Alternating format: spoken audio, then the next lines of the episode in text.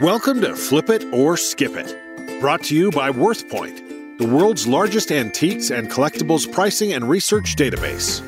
Buy right, sell right, and profit more with WorthPoint. Now, let's meet our hosts.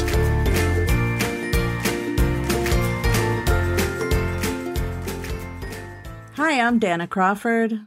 And I'm Wayne Jordan. In today's episode, number two of Flip It or Skip It, we'll be talking about Zippo lighters. We'll be finding answers to questions that challenge antique dealers daily, like Is this authentic or is it a knockoff? How can I tell how old this is? Is this model worth the asking price? How much should I pay if I want to resell it?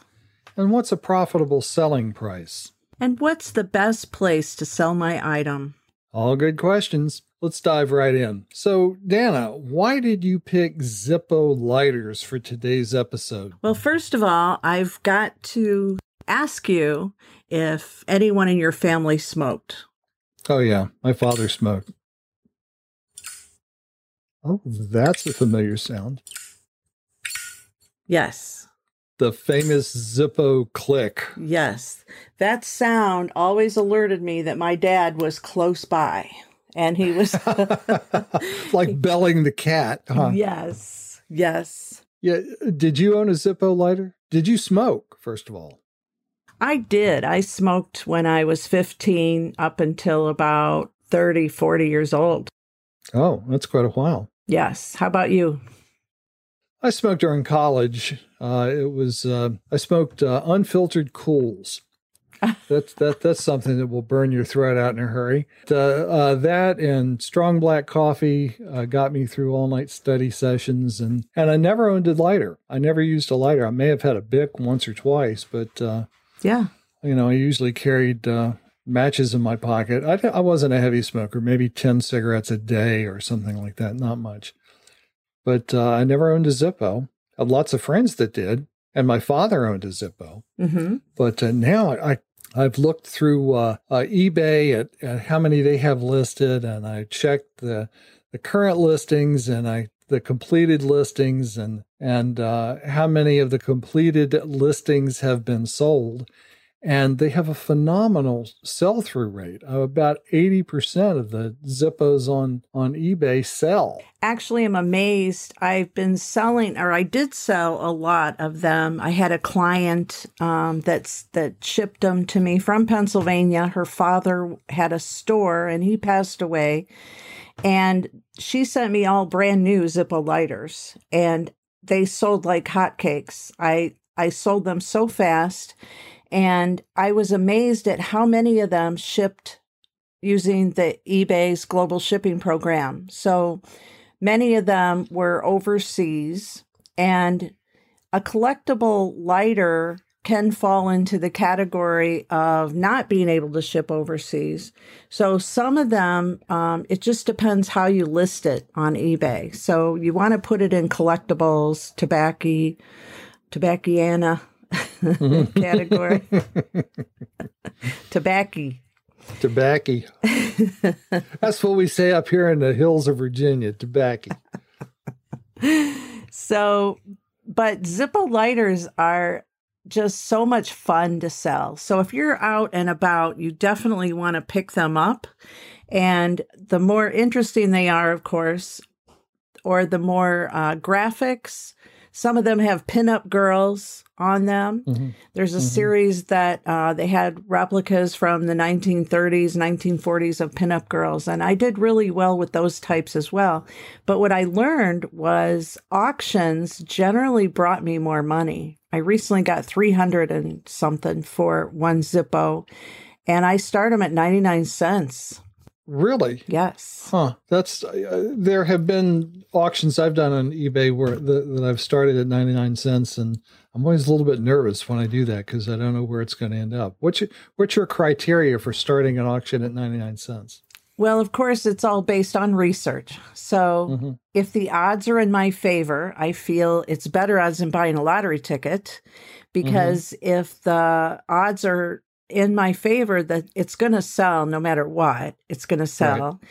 And if I'm happy with um, running the, you know, rolling the dice, I will definitely do it. Now, I see a lot of people are doing reserves, and I'm not a fan of reserves. I feel that mm-hmm. reserves scare people off. What do you think? Well, um, I don't like reserves either, and I won't use one online. Sometimes, I don't know if our, our listeners are aware, I'm a, a licensed auctioneer in Virginia. So I've done lots of live auctions and and that sort of thing. And when a seller comes to me uh, with an item that they want to have a reserve on, I'm really really reluctant to take it. Um, in fact, most times I don't take it because uh, there's nothing that will spoil the mood of a crowd more than having to pass on an item because you don't hit the reserve. And if you have a lot of items with reserves, especially high reserves, then um, it just makes for an uncomfortable auction and people start leaving. I agree. I agree. I if I'm going to bid on something and I see that it has a reserve, I kind of like shy away. Or I may drop a price in there and see if I can hit it. Or I may ask the seller, "Hey, what's your reserve?" Now, right. I don't mind when people ask me that. Um, back in the day when I used to run reserves, and I would encourage it. I would even put it in the description box what, hmm. what the reserve is. Because mm. as a consignment seller, I've had clients come to me and go and absolutely demand a reserve. Then that's the strategy I would use. First, I would say, okay, what's the absolutely least rock bottom, lowest price you will take? And that will be our reserve. Yes, but um, I was impressed, Wayne. You did a lot of research on the history on Zippo lighters, and oh, you spent some stuff. time. Yeah, it's fascinating, right? It it is. Um, they've been around since 1932. There is a, a businessman named George Blaisdell. I think that's the way it's pronounced. George Blaisdell. Uh, he was at his country club or some kind of club, and and of course, back in those days, almost everyone smoked in the 30s. And uh, his associate, compadre, whoever he was with at the time, had a lighter that Blaisdell was impressed with. It was Austrian. And uh, it was efficient. It would make a flame real quick, but it was difficult to use. It required two hands. And then it, the chimney wasn't particularly efficient either. It would um, it wouldn't stay lit very long. Uh, so Blaisdell thought that he could make a better lighter. So he used that uh, design, modified it somewhat, and came up with the, the first Zippo. And uh, that characteristic click that you get when you open a Zippo lighter, there's a little cam in there uh, under the lid that flips the lid back and, and is largely responsible for making that that noise. Uh, you know, he was making those uh, lighters for know, about 10 years or so when World War II came up. And during the war effort, like a lot of manufacturers were stopping their normal production and doing things for the war effort. Unfortunately, uh, Zippo was able to keep making the lighters. They would just send them to the military. And they made some changes. They had, uh, they would make them in in uh, steel cases instead of brass cases. And they gave them a kind of crackled matte black finish. Mm-hmm. So they were non reflective. I guess, you know, they don't want the the Nazis or whoever to to see the lighters flashing in the sunlight. But since you're going to make a flame out of it, I don't know how, how much good that did. But I'm I'm not a military strategist, so I won't comment anymore sure. on that. But um, yeah, after the war, uh, the soldiers were were coming back with Zippo lighters, and it was just a very popular thing. Every all the people at home wanted a Zippo, and and Zippo started making ones with the designs on it and and school logos and pinup girls and uh, in the 60s, Playboy bunnies. There were just a lot of different kinds mm-hmm. of Zippo lighters, and people were collecting them. But uh, one of the most interesting stories that I read about uh, Zippo lighters is the mystery of the very first Zippo car. Do you know that mystery? I don't. Well, you're about to. So tell me, tell me. okay. And I will. I'll tell you that story after this word from our sponsor. WorthPoint helps you make more money by ensuring that every sale brings the profit it should. We take the guesswork out of how much to pay and how high to price. The WorthPoint price guide lists over 500 million items, sold for prices, and photographs. 15 years of antiques and collectibles data. Put simply, WorthPoint helps you make more money. For a seven day, seven lookup free trial, go to worthpoint.com. And we're back. I was about to tell you about the mystery of the Zippo car, and here it is. Most folks these days are familiar with the Oscar Mayer Wiener sure. mobile, the thing that looks like a big hot dog, and they drive it around to fairs and that sort of thing. Well, before there was a uh, an Oscar Mayer Wiener mobile, there was a Zippo car, wow. and the uh, Blaisdell uh, went out and bought a 1947 Chrysler Saratoga. Uh, and he made the outside look sort of like a, a Zippo lighter. It coming up in the middle of the car where the doors were, there it looked like the case of the lighter. And then when you got on the roof of the car, it had a, a lid that would flip open and had the little chimney there. It didn't have actual flames coming out, it had neon lights coming out but it was a promotional uh, car. And they would drive just like the Oscar Mayer car. They'd drive it around to fairs and you know, promotional events to, to sell Zippo lighters. And it was a good idea, but the car was so heavy that they had lots of suspension problems. So they're always blowing out tires and springs, and the car was just always in the shop. And it cost them a lot of money to to hire someone to a crew to drive these things around and do the promotions and spend all the time on the road and finally at one point the car broke down and and they looked at the expenses and said we're not going to do this anymore it's just not worth it so uh, they took the car and they took it to a dealer uh, in Pittsburgh, I believe, because that's that's where Zippo is is uh, located. And they sat it there and got some estimates to fix it, and they decided not to do it right there. And they just kind of left it there in storage. And it was there for a long time. Uh, it wasn't until the early 1970s that Blaisdell went back to the dealership to re- retrieve the car, but they were out of business. And the car wasn't there, and no one knows what happened to the car. No one knows. Uh, what I I'm, i keep uh, looking, not actively, but with curiosity. I see things come across my newsfeed all the time that about barn finds. How you someone finds a Rolls Royce in a sure. barn, or you know something like that. I'm just waiting for one of these days for someone to find this uh, a Zippo car in a barn somewhere. That would be so um, cool. Oh, it would be. It would be. So, but could, nobody knows what happened huh. to the car. It could be anywhere. So, in uh, about 25 years later, in uh, 96, Blaisdell bought, wanted to redo the, the Zippo car deal. So he found and bought a 1947 Chrysler New Yorker and made another Zippo car based on what the first one, first one was.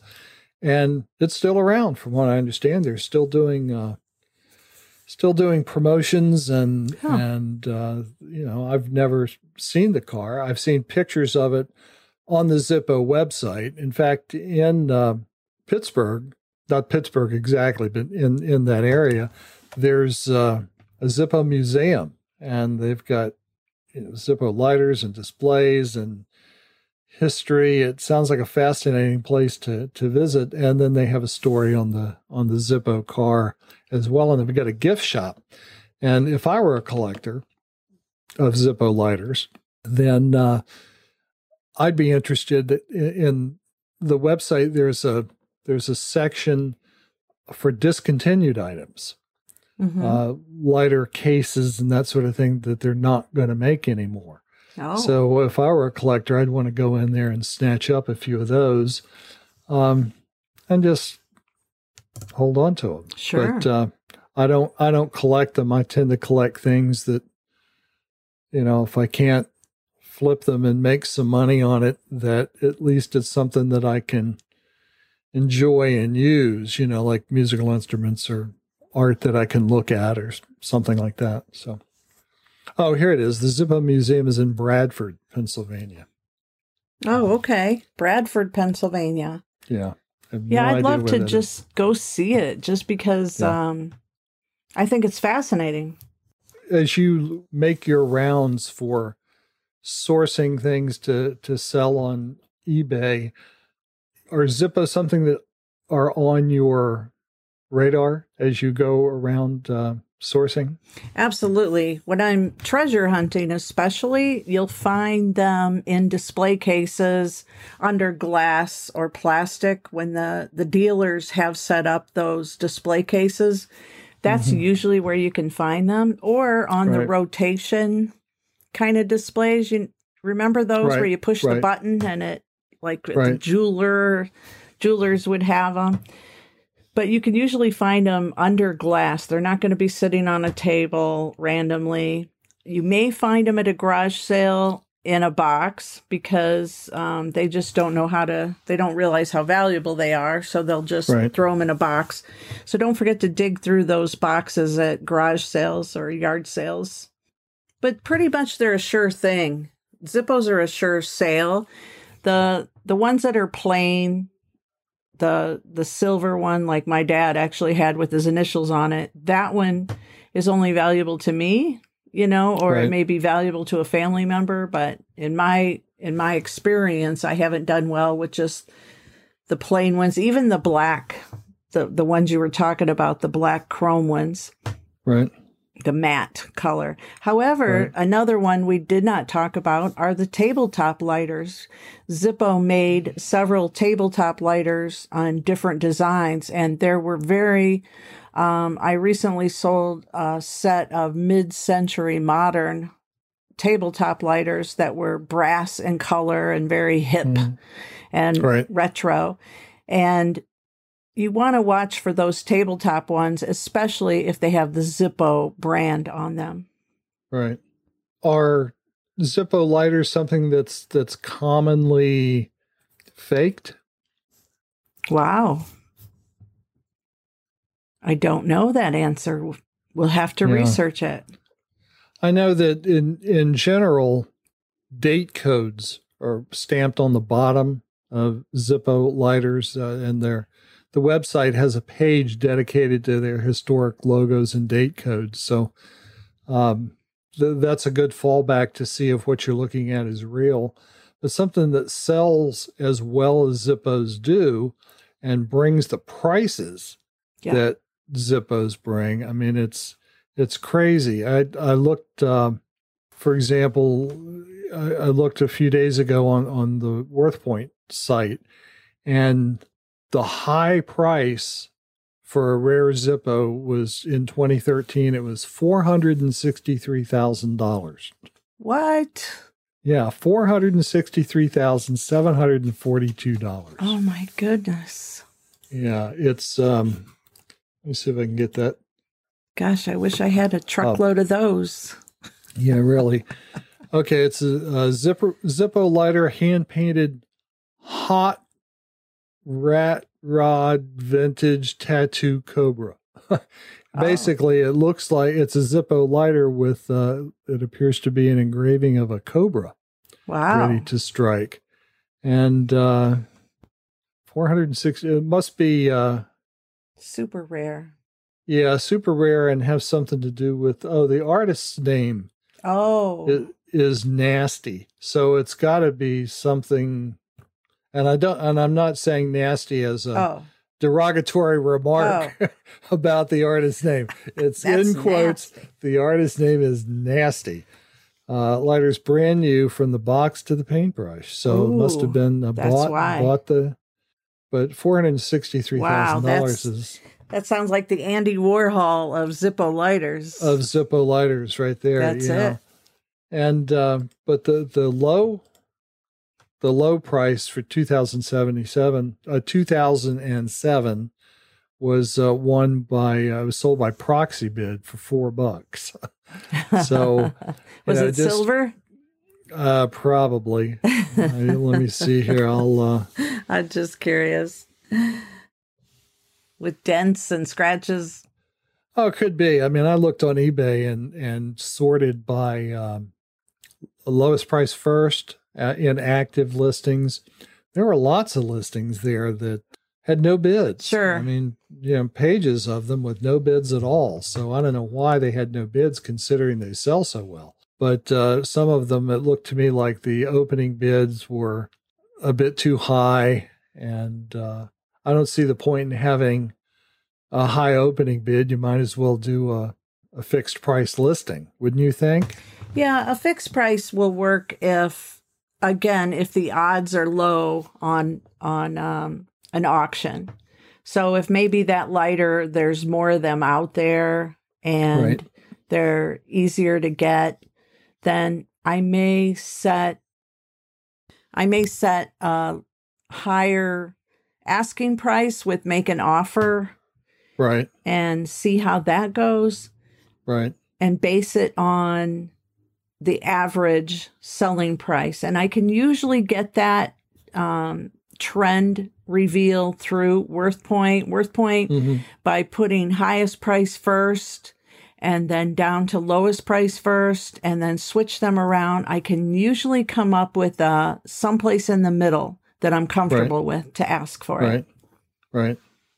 The the one that you recently sold was it a consignment or did you find that um, in your hunting? It was consignment. I have okay. I have found them, but I have not been hunting lately. But mm-hmm. I plan on getting back out there, and I promise you, I will definitely keep them on my radar. So, what what are the parameters that you would use to decide if you were going to buy a, a Zippo lighter?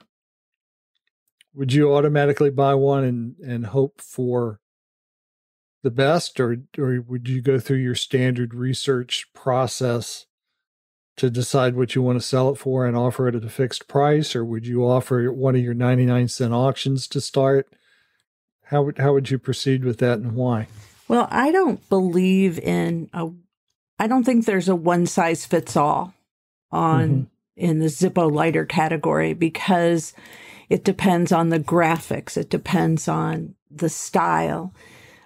Is it new or used? Is the case with it? Is the seal still on it? Has it ever been um, removed from the case? Those are all kinds of things that determine the the listing price and the the price that I'm willing to pay for it. So, of in my opinion, a Zippo lighter is a sure thing. It's a sure sale. However, it's going to depend on how much I'm going to pay for it. So if it's if it's damaged, I'm going to definitely pay no more than probably 10 bucks. But if it has um if it's mint, I'm willing to pay I would even be willing to pay up to $50 if I think that it could be a $300 one. But I'm only going to know that by using a combination of the eBay app and the WorthPoint app. And right. by com- by you know, going back and forth looking at those two apps, that would help me make that decision on the spot. But I think it's definitely worth a flip. A flip. yeah, I would think so too. And and uh, uh, you know, of course, if I were a smoker, had other uses for a Zippo lighter, I wouldn't care one way or the other. I'd buy it, and if I if I sold it, I sold it. If I didn't, I didn't. Yeah. But, uh, Okay, so bottom line, you definitely want to flip those lighters and don't let that sale go up in smoke. Works for me. Thanks. And I'm Wayne Jordan. And I'm Dana Crawford. And we'll see you on the next episode. Thanks for joining us. You've been listening to Flip It or Skip It, brought to you by WorthPoint.com, the world's largest antiques and collectibles pricing and research database. Buy right, sell right, and profit more with WorthPoint.